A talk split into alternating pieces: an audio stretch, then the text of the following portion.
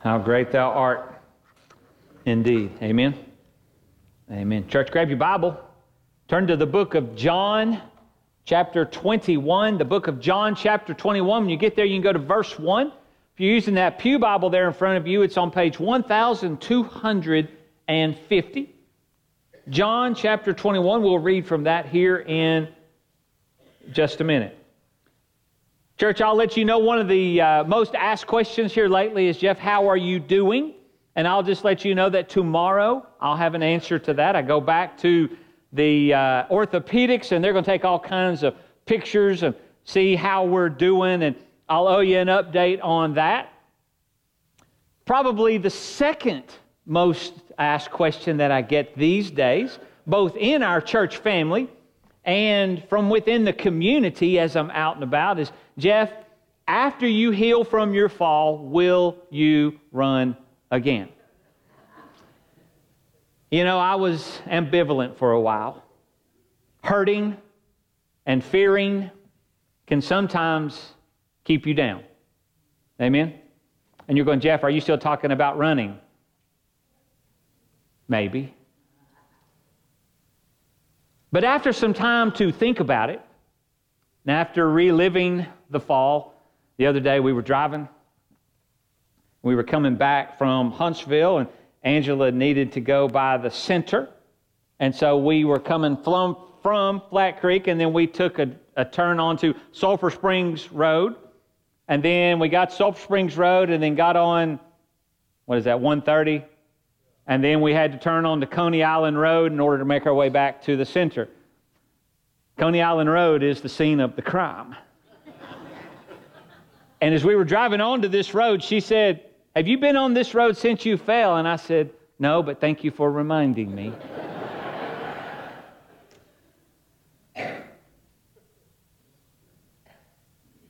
And so after thinking about it and after reliving the fall and after seeing so much of my life tied to running, yeah, I'm going to run again.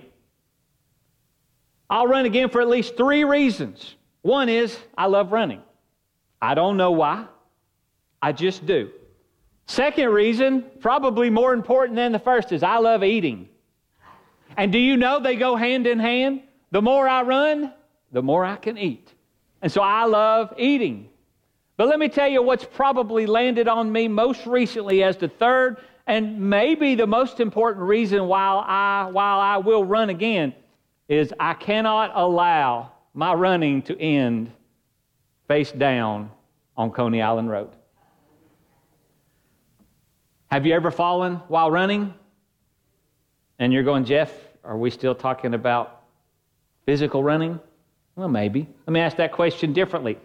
Have you ever failed at something you were good at or something you enjoyed? Has that failure ever cost you in a big way?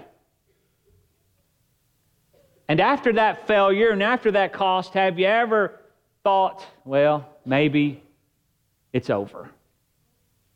Well, let me ask that differently again. Is there something that you should be doing in and with your life right now that you are not doing because of some past fall? Jeff, are we still talking about running? Not at all. Are you allowing a failure of the past to cause you to not get back up and run, to do what God has laid on your heart to do? Are you allowing that to cause you to stay down? Speaking of staying down, let's stand up. We're going to read from John chapter 21. We're going to read verses 1 to 17 of John chapter 21.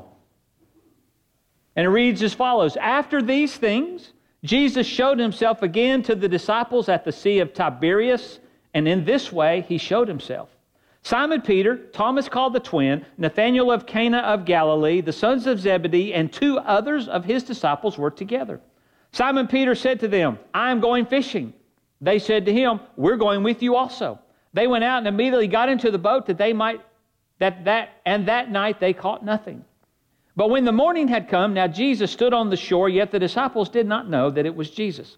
Then Jesus said to them, "Children, have you any food?" They answered, "No." And he said to them, "Cast the net on the right side of the boat, and you will find some." So they cast, and now they were not able to draw it in because of the multitude of fish. Therefore that disciple whom Jesus loved said to Peter, "It is the Lord." Now when Simon Peter heard that it was the Lord, he put out on his outer garment, for he had removed it, and plunged into the sea. Now the other disciples came in the little boat, for they were not far from land, but about 200 cubits, dragging the net with fish. Then as soon as they had come to land, they saw a fire of coals there, a fish laid on it, and bread. And Jesus said to them, "Bring some of the fish which you have just caught." Simon Peter went up and dragged the net to land, full of large fish, 153, and although there were so many, the net was not yet broken. Jesus said to them, "Come and eat breakfast." Yet none of the disciples dared to ask him, "Who are you?" knowing that it was the Lord.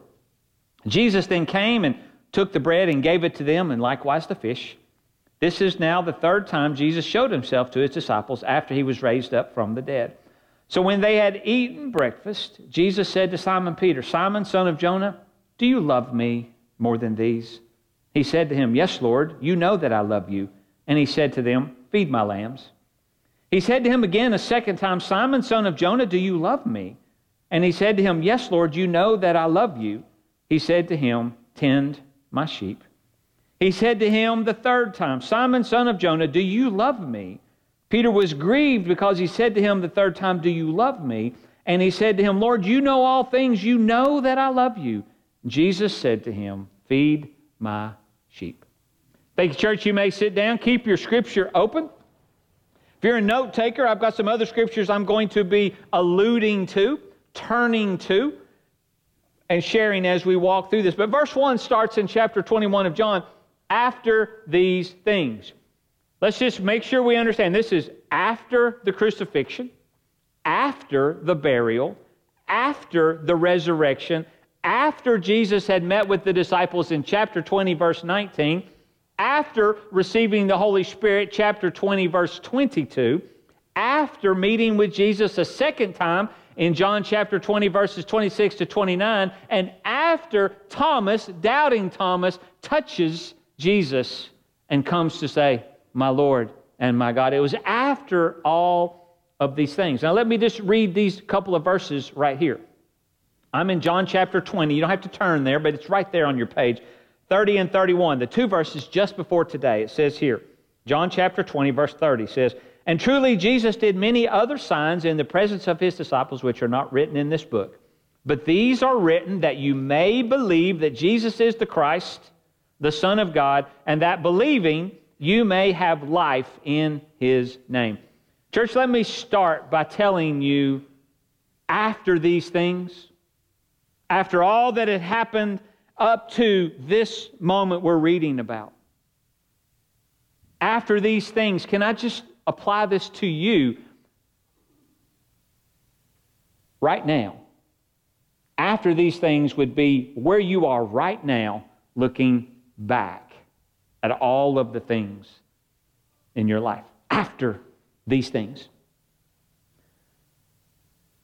Scripture says all of this that was written by John and in God's Word is written so that you may believe and have life in Jesus. Do you know that when you fall down, hurt yourself, and think about whether you're going to get up again, you know you're deciding whether you're going to live life or not? God's Word is given to us so that we will recognize that we are to have life, to get up, to move forward with Jesus. Amen? After these things, verse 1 tells us, Jesus shows himself to the disciples again. If you read Scripture, this is the third time.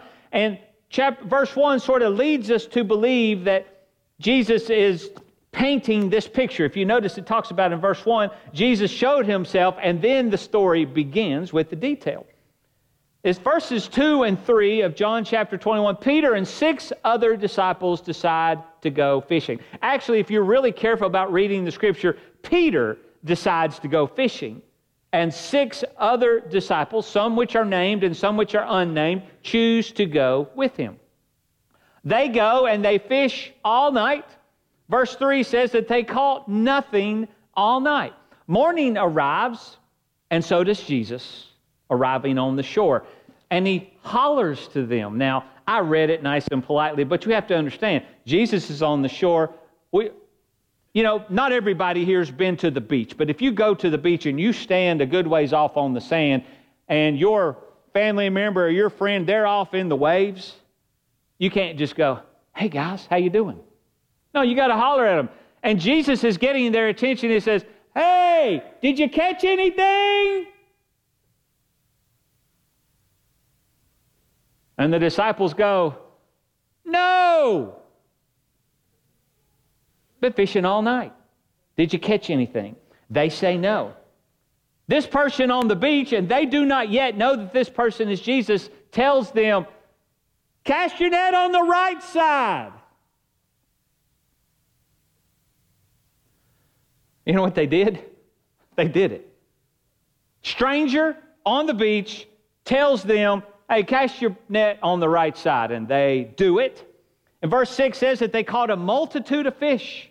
And verse 7, all of a sudden, John, who's known as the one that Jesus loved, the author of this gospel, but the one that Jesus loved, John says, it's Jesus.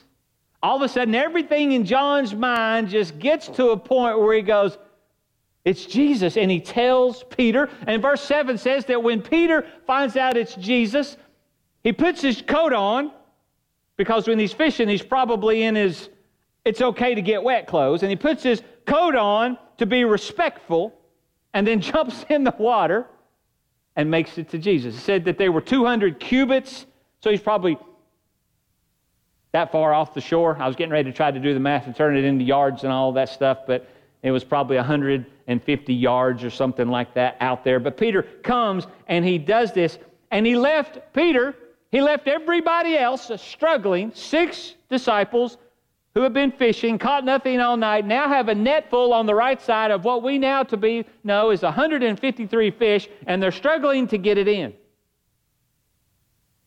But Peter goes, "I got to go, boys." And he puts his jacket on, and he jumps into the ocean, and he gets to Jesus just as fast as he can. You see, Peter had other things on his mind. And the number one thing that that Peter had on his mind, it's obviously what I have on my mind, is Jesus. So let's just stop for just a second. Have you ever noticed that Peter, the fisherman, was not a very good fisherman? Have you ever noticed that? Nearly every fish we see Peter catch, since we get introduced to him, Jesus had to tell him where it was. Right? Think about this. We don't ever hear about Peter just bringing in the fish. And so, write this passage down. In Luke chapter 5, verses 4 through 11, I'm going to read this. Luke chapter 5, you can just write this down. It says, "And when he had stopped speaking, he said to Simon, 'Launch out into the deep and let down your net for a catch.' But Simon answered and said to him, 'Master, we have toiled all night and caught nothing. Nevertheless, at your word, I will let down the net.' And when they had done this, they caught a great number of fish, and their net was breaking. So they signaled to their partners in the boat to come and help them. And they came and filled the boats so that they began to sink. When Simon Peter saw it, he fell down at Jesus' knees, saying, 'Depart from me, for I am a sinful man, O Lord.' For he and all who were with him were astonished at the catch of fish which they had taken." Peter, every time Peter has a good fishing day, it's because Jesus provided the catch. Amen? Caught no fish until Jesus. And in Luke chapter 5, he confesses Jesus in that moment. Jesus doing the miracle he just showed the disciples was a great reminder to Peter. You see, fast forward, Luke chapter 5 is before, after all these things. You guys get what I just said? This is in ministry before the crucifixion. Now, Peter's afterwards, and Jesus is going, number one, let me show them how to catch some fish.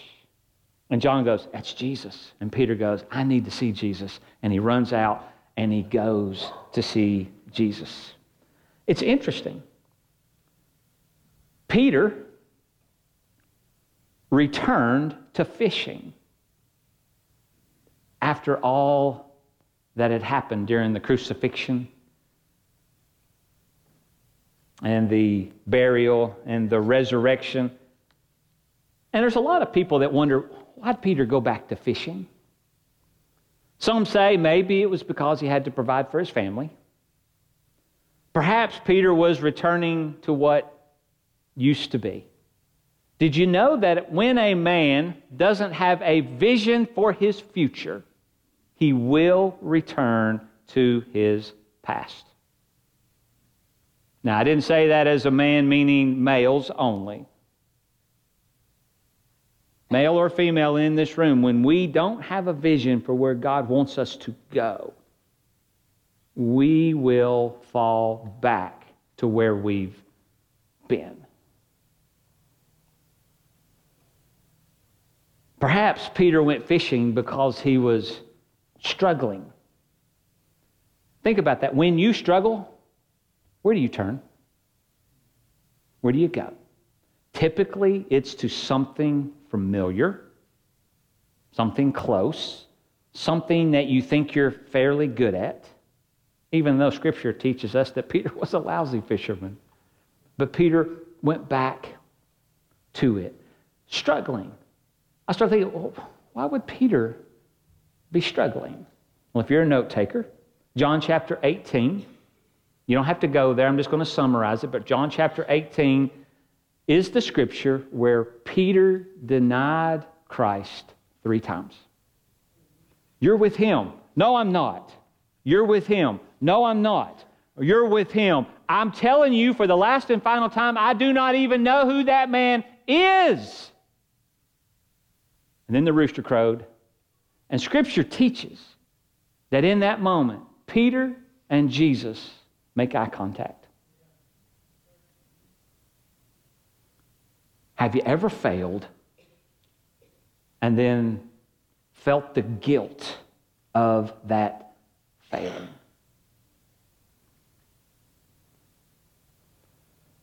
Have you ever struggled to move forward in your life because of a failure that you've encountered? Peter went fishing. Returning to fishing was Peter returning to his past. He may have thought this was his only choice. You see, Peter had left fishing for Jesus. Now he returns to fishing, which could be symbolic to Peter saying, now that I'm no longer worthy to follow Jesus. Have you ever allowed your sin or a failure to make you think that it's wrecked your relationship with the Lord?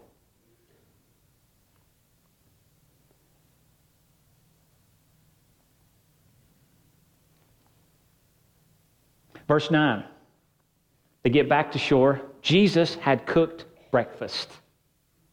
Bread and fish. It's exactly what I want to eat early in the morning.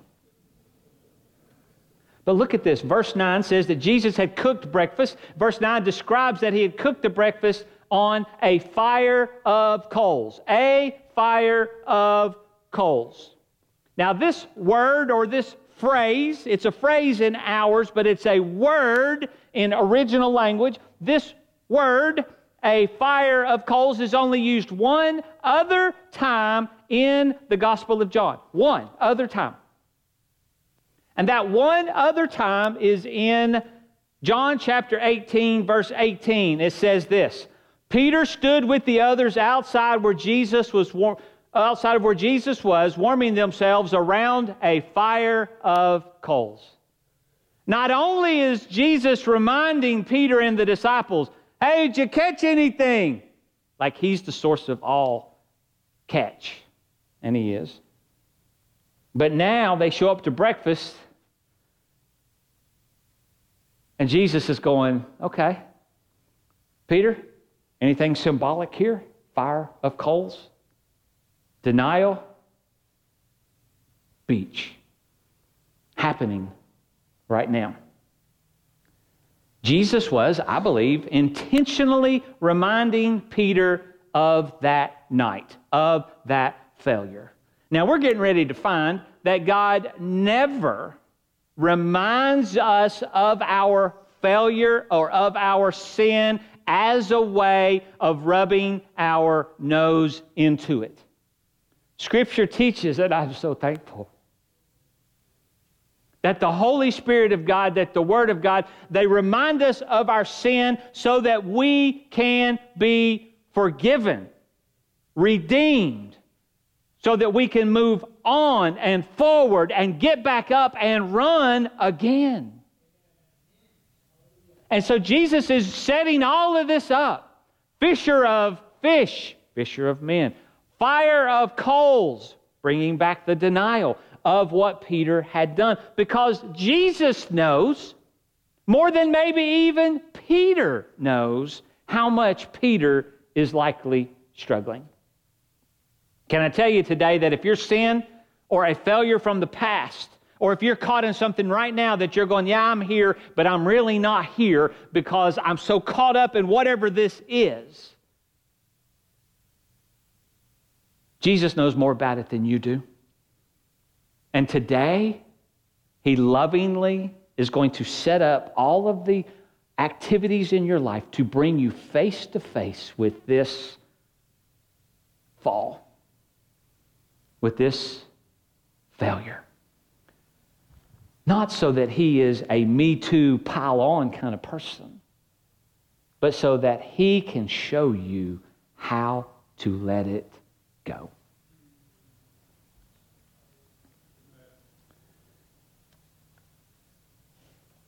We know that this is true, everything I just conjectured, because of the conversation that takes place in today's Scripture. Peter even mentions this in Acts chapter 10, when he's leading the church, he mentions this moment.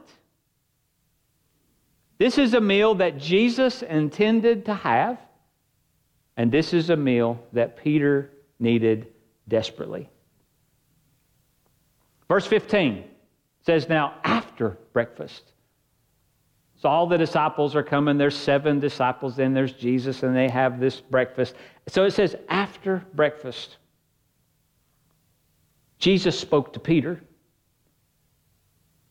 And in the presence of the others, there is nothing here that leads us to believe that Jesus said, hey, Pete, come on over here. Let's you and I sort of have a one-on-one.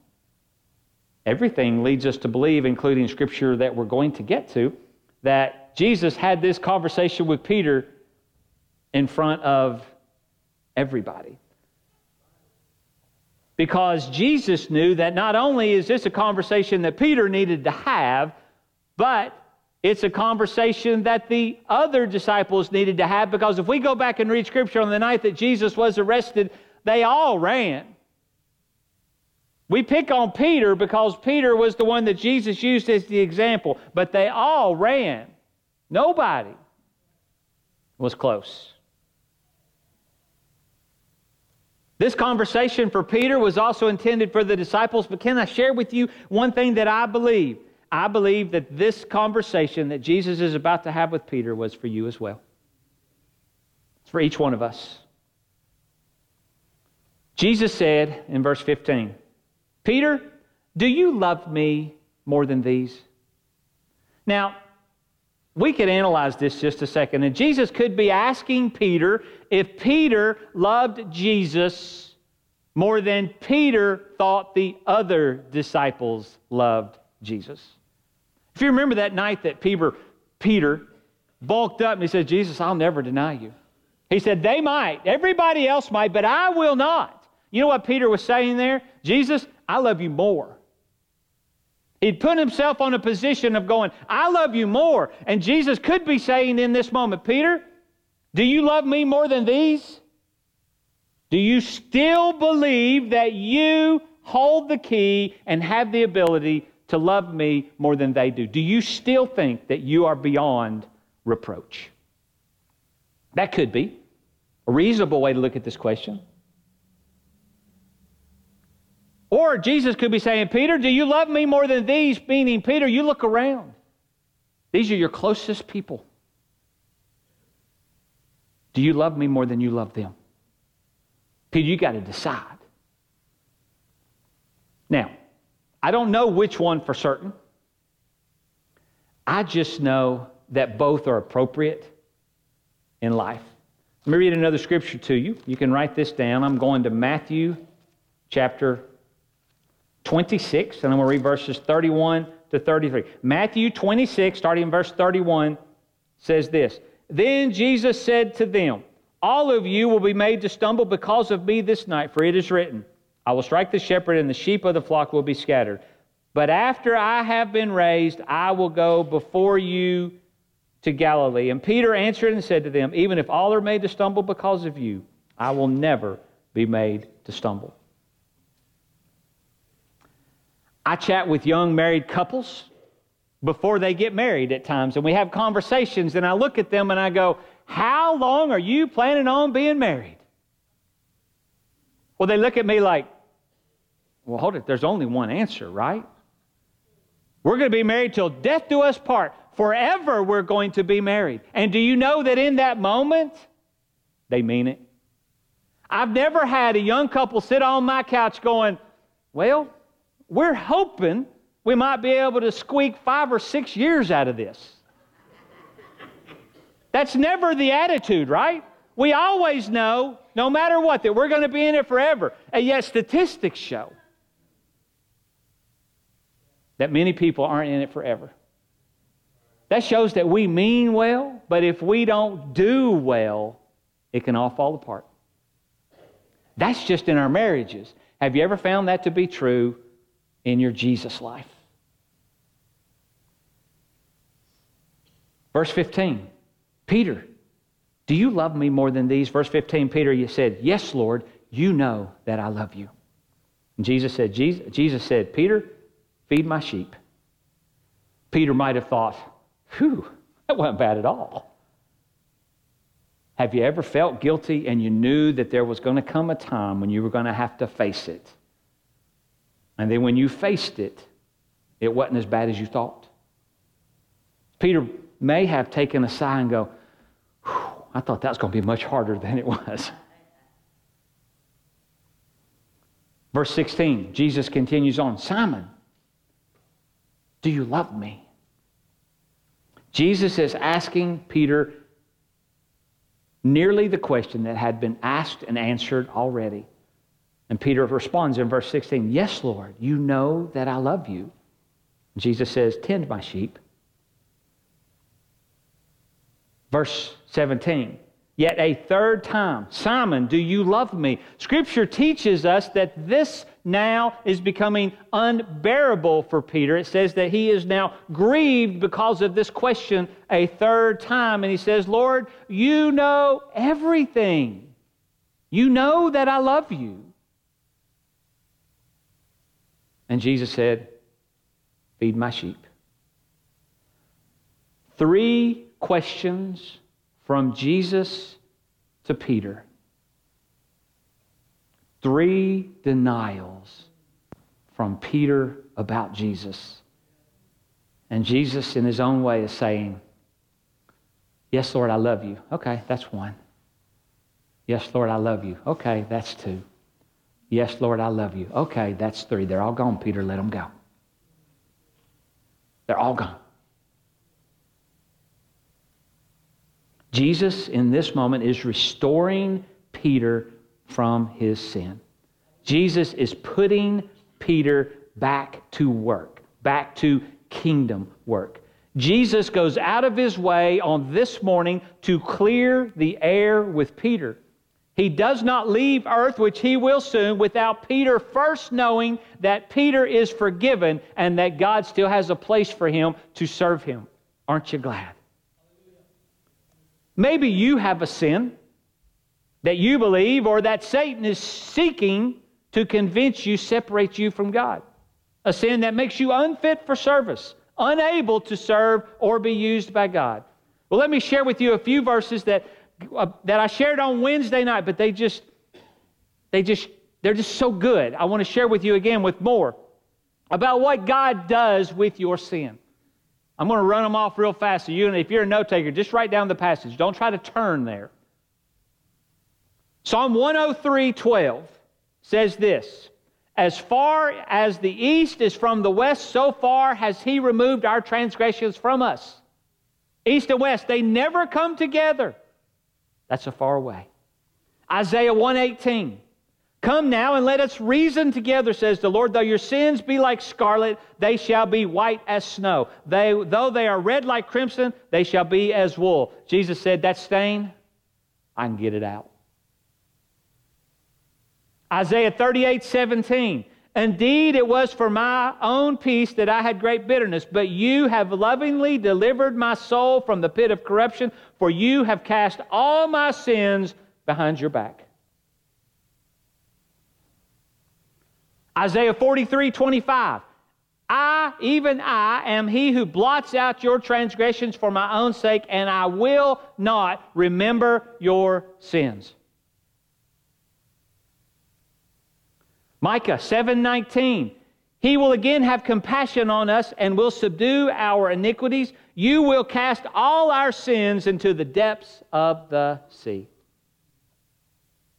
1 John 1:9, "If we confess our sins, He is faithful and just to forgive us and to cleanse us from all unrighteousness." Wow. Wow. We studied Psalm 32. You might want to put that down. I want to go back and study Psalm 32. That's where David is restored. Nathan, God, brings it back up.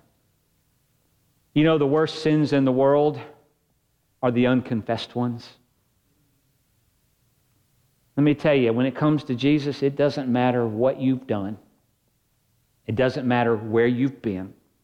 It doesn't matter your guilt level. Jesus has come so that you can be redeemed and put back to kingdom work because of that. And Jesus is using Peter as an example, because who do we best look like? Most of the time, I look a whole lot like Peter. Mean well, speak first, fall down, go boom.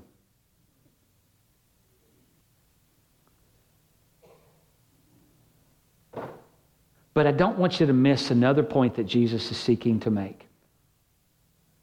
Because right now, let me step back before I make that second point.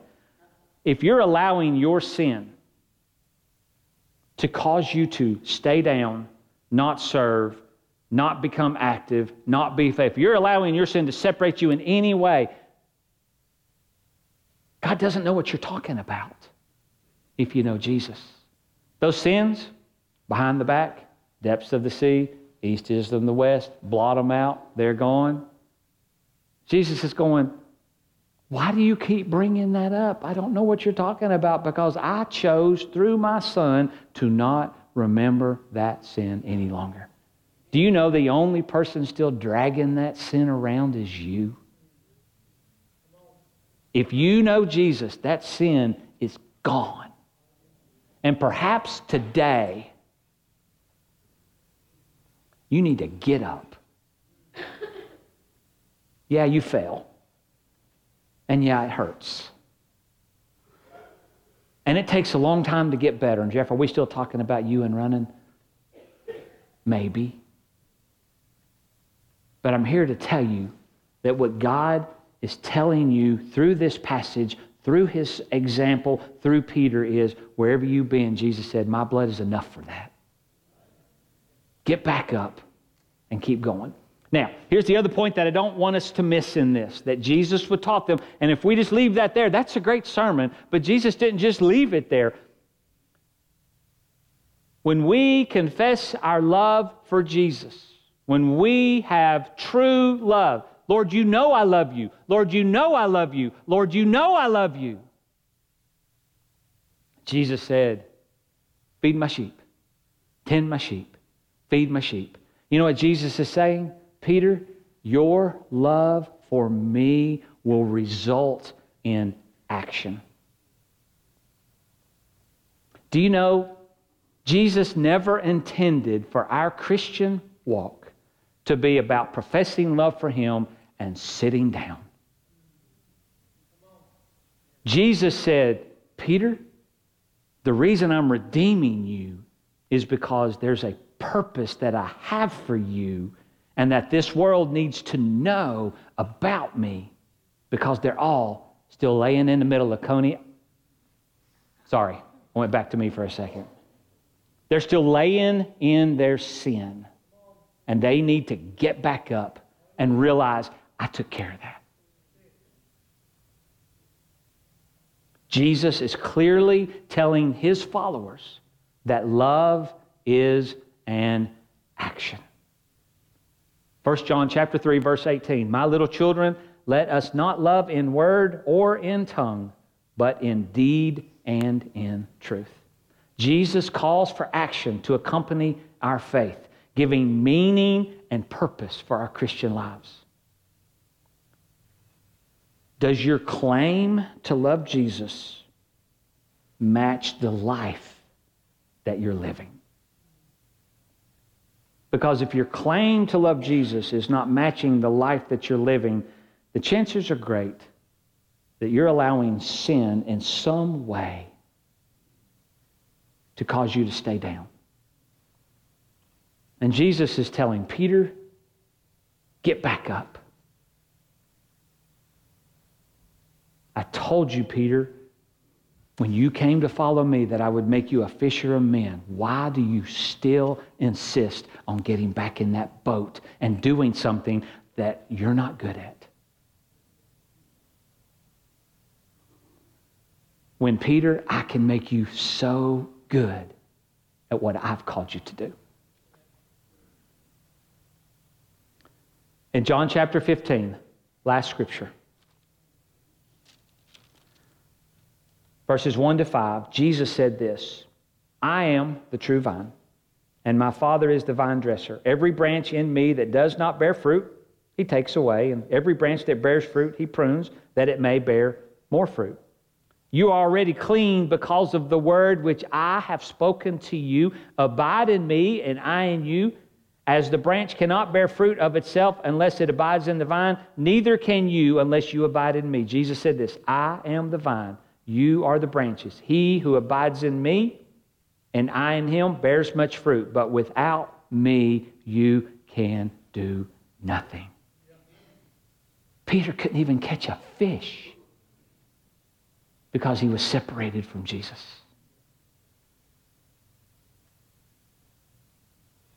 This moment changed Peter's life.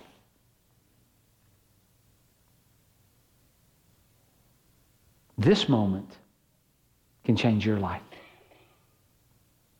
It's the truth. Your sin is not greater than the power of the blood of Jesus. And if you know Jesus as your Savior, that sin is gone. And if you're still dragging it around, you need to let it go. Amen? Amen. Because see, Satan, we studied in Sunday school, we're studying temptation for the next few weeks. Satan would love to remind you, just pick it all up and drag it around. Just drag it around. Don't ever let it go. That is not God saying that. God said, the blood of my Son took care of that. Church, I'm going to ask you to stand with me and we're going to pray together. And then we're going to have a time of commitment, a time of invitation. This altar is here should you desire in any way, shape, or form to publicly allow the world to see that you're making a decision about something. We don't have to know what it is, but it's encouraging to know that you're not alone in feeling the need to let something go. If there's something that I can do to walk with you, I'm right here. Or if you want to mark on that worship register, hey, Jeff, I need to chat with you about something. We'll find that time to chat. Whatever the Spirit of God, using the Word of God, is encouraging you to do right now, I pray that's what you do. I pray that's what you do. Let's pray.